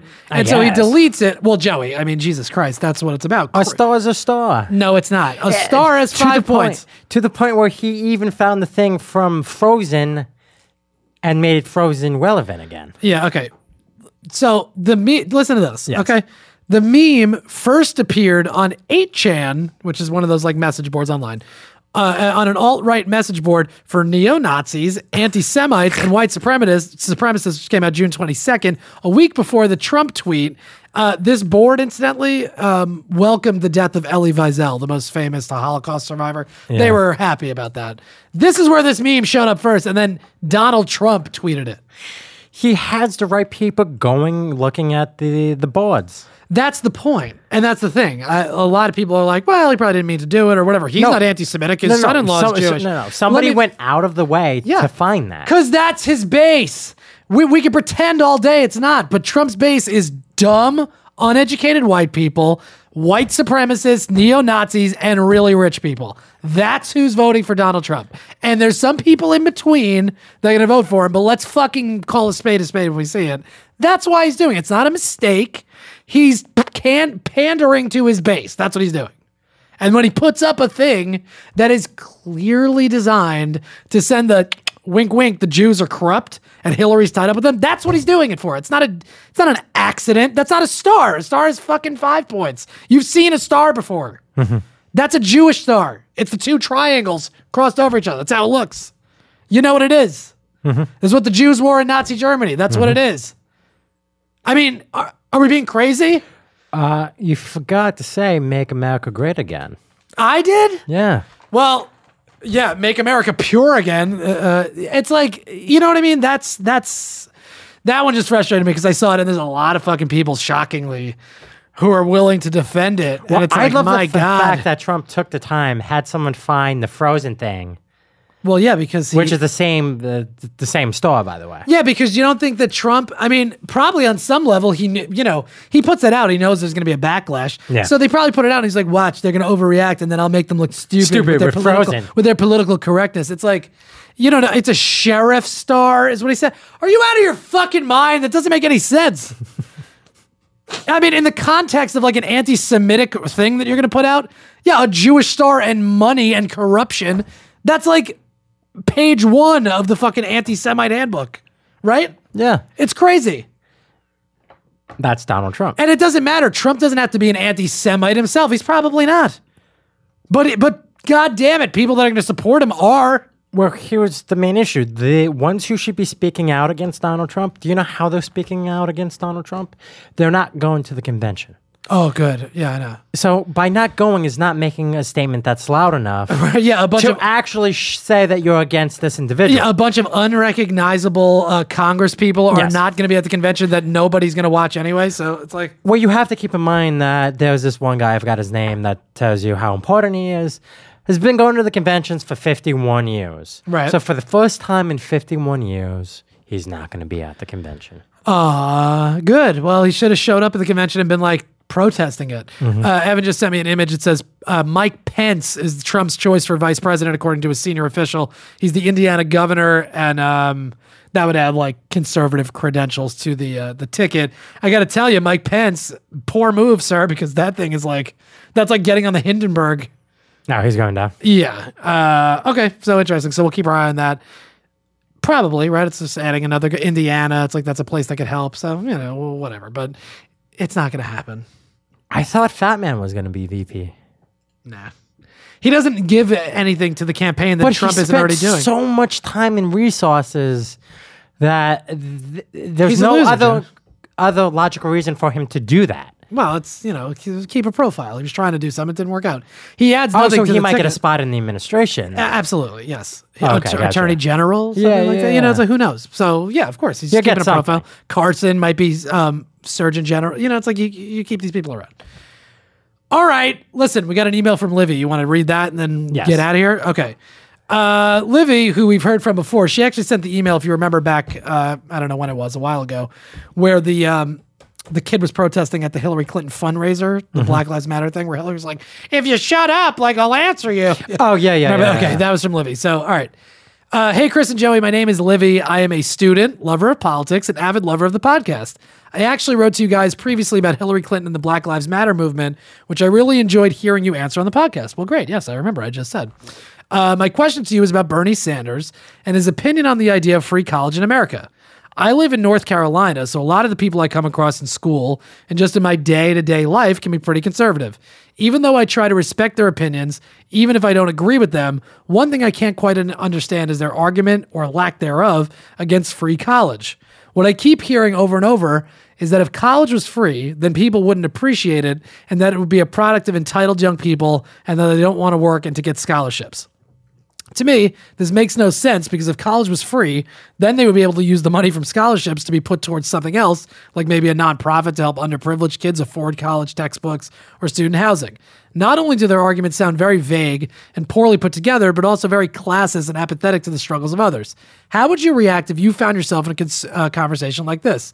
Also, do you have any advice uh, on how to talk politics or debate with someone whose beliefs are different from yours? Keep up the great work with the podcast. I hope you have a good day. What a sweetie. Thank Yes, you. I thank you. appreciate it. Uh, it's very nice. Uh, it's a good question. just I just want to mention that in the likelihood, if there was, uh, she mentions about free college and the uh, scholarships and the money going someplace else. Yeah. I doubt that would happen because you wouldn't get the money. Like you only got the money because you're trying to pursue education. Well, her point, yeah, but but to her point, it's like it could be redirected to other things that are directly involved with education. You know what I Mhm. mean? So maybe instead of somebody having to, whatever, it could be a stipend or like she said, you know, for college textbooks, for dorm, Yeah. whatever it is. Um, you you have any thoughts on that? I mean, let me tell you something. I certainly have been in conversations like that where I'm talking to people that do not agree with me.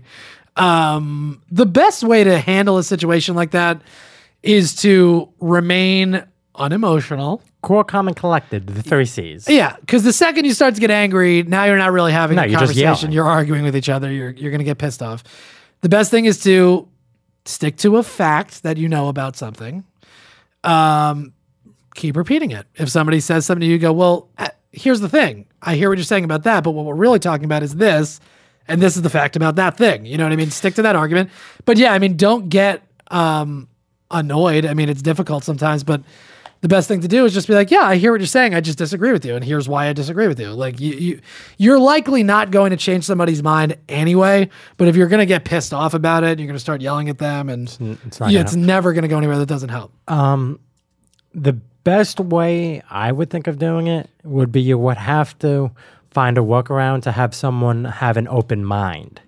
Yeah, well, yeah. Good luck. No, I, I know, but without that open mind, You're talking about pot brownies, Joe. You're saying Yes. get everybody high and then Uh-huh. talk about space.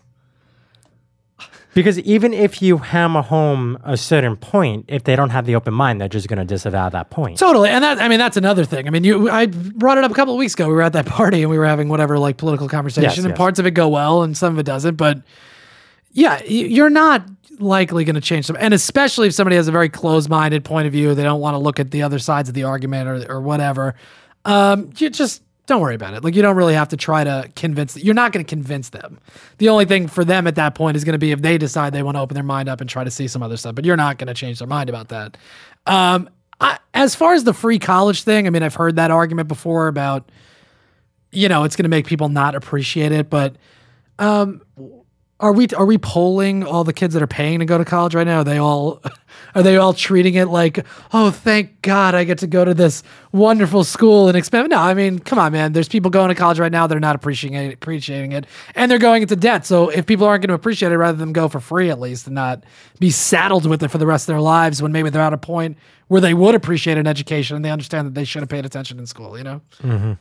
I, I mean, it's it's not. Yeah, I'd rather because you're I'd going to rather have to do a lot of polling because you you have to poll before they go, as they're going, and then when they're paying back the debt that's unpayable. Yeah, of course. Well, and on top of that, look, I mean, you know, what percentage of people that go to college are actually in a major or something that They graduated? they must go to college for? Mm. You know, You don't want to play that game. no, uh, You of do course not, do not want to play that game. Trust me. Nobody wants to play that game. Right, but but you know, I think I think college plays an at least it puts you in a space where you're going to be around maybe people you haven't already been around.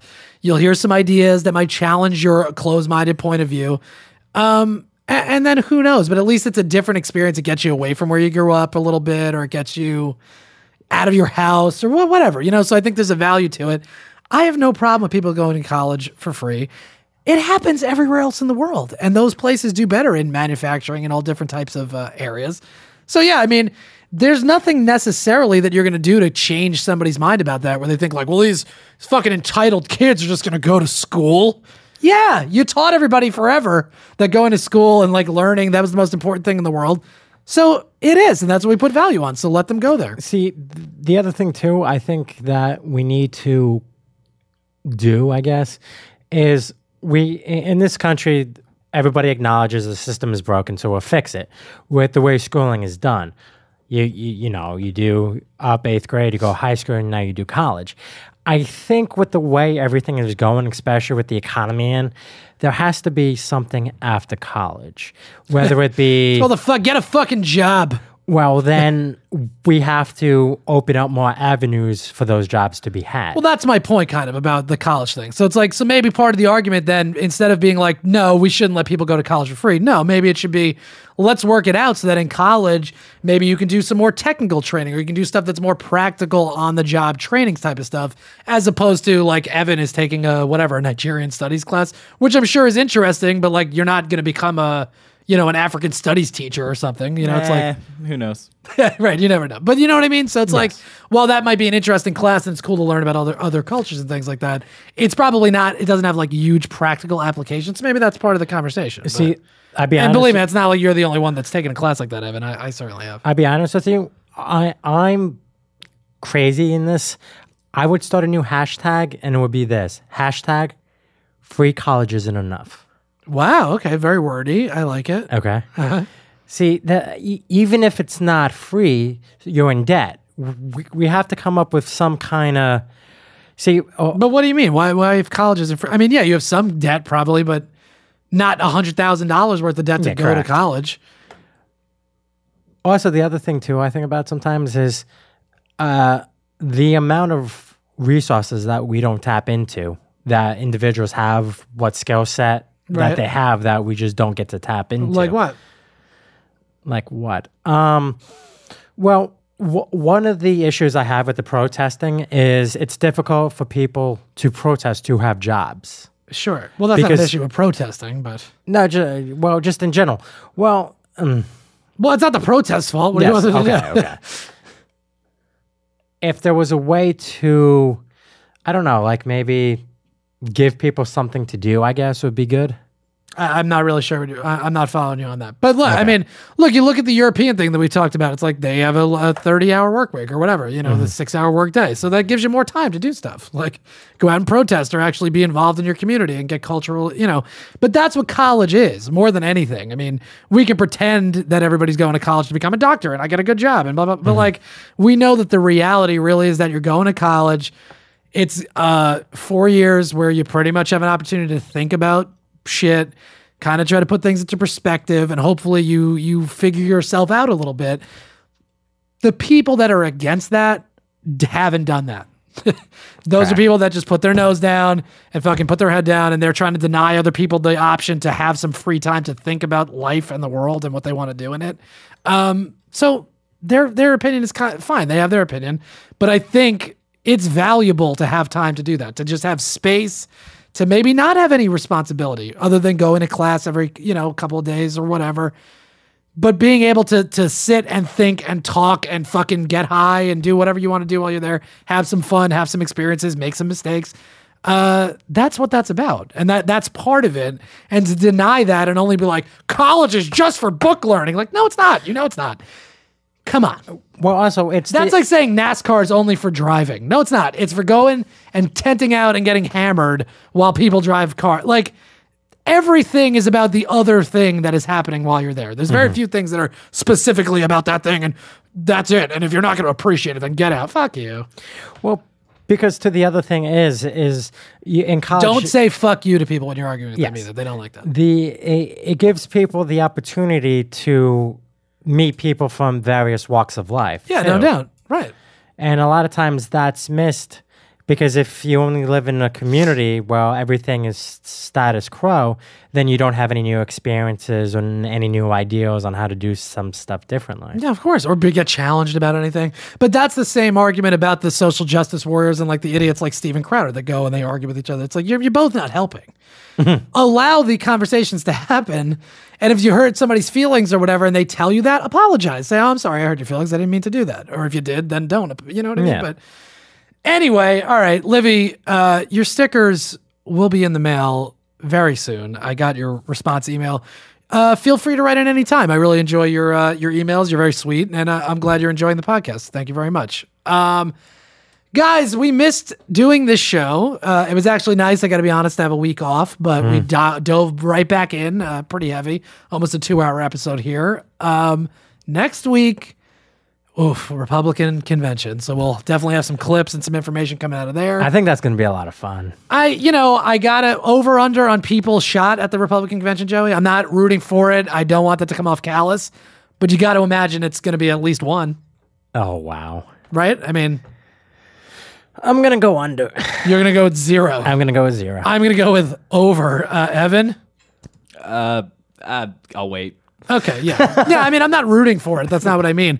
But you got all these people that are protesting to be able to bring guns into the fucking Key Arena. It's like, all right, well, this is going to get crazy. Is it Key Arena? Whatever. I don't know. It's Can they bring Doesn't guns matter. in? Does no? They're not, no, they're not allowed technically, but they, but they're petitioning to be able to do that. So, No, they're not. well, Joey, of course they are. Jesus. So, yeah, so we'll see what happens. But anyway, I do hope that it's a peaceful thing. I hope, you know, any of the arguments remain verbal and nonviolent all that stuff. Yeah, because giving more people access to guns is gonna make it more safe. You know what they say, Joey. The only thing that can stop a bad guy with a gun is a good guy with a gun with perfect aim and very, very unrealistic uh, expectations. All right. iTunes, ladies and gentlemen, that is where you can find the Mandatory Sampson podcast. You can rate, review, let everybody know that you like the podcast. You can subscribe on there. You can go to soundcloud.com slash mandatory Sampson. All the episodes are on there. You can leave a comment on the track. We respond to them. We have fun back and forths with all the Samsonites that listen to the show. We love it. We're also on Google Play if you're an Android type of person. Email us, mandatorysampson at gmail.com. You can have your email read on the podcast like Sweet Livy, who uh, uh, we really appreciate. Twitter, Snapchat, Instagram. I'm at Man Samp. Joey is at Joey from Jersey. Jersey is spelled with a Z. Uh, Evan, thank you so much for producing the show. It's good to have you back in studio. Yeah, always. Um, listen, guys, we love you. Keep your heads up. All right. It seems like dark times are here, but it's always darkest before the dawn. And I think that this country is going to be better than ever. We just got to wait for it to happen. Get involved. We love you. We'll talk to you next week.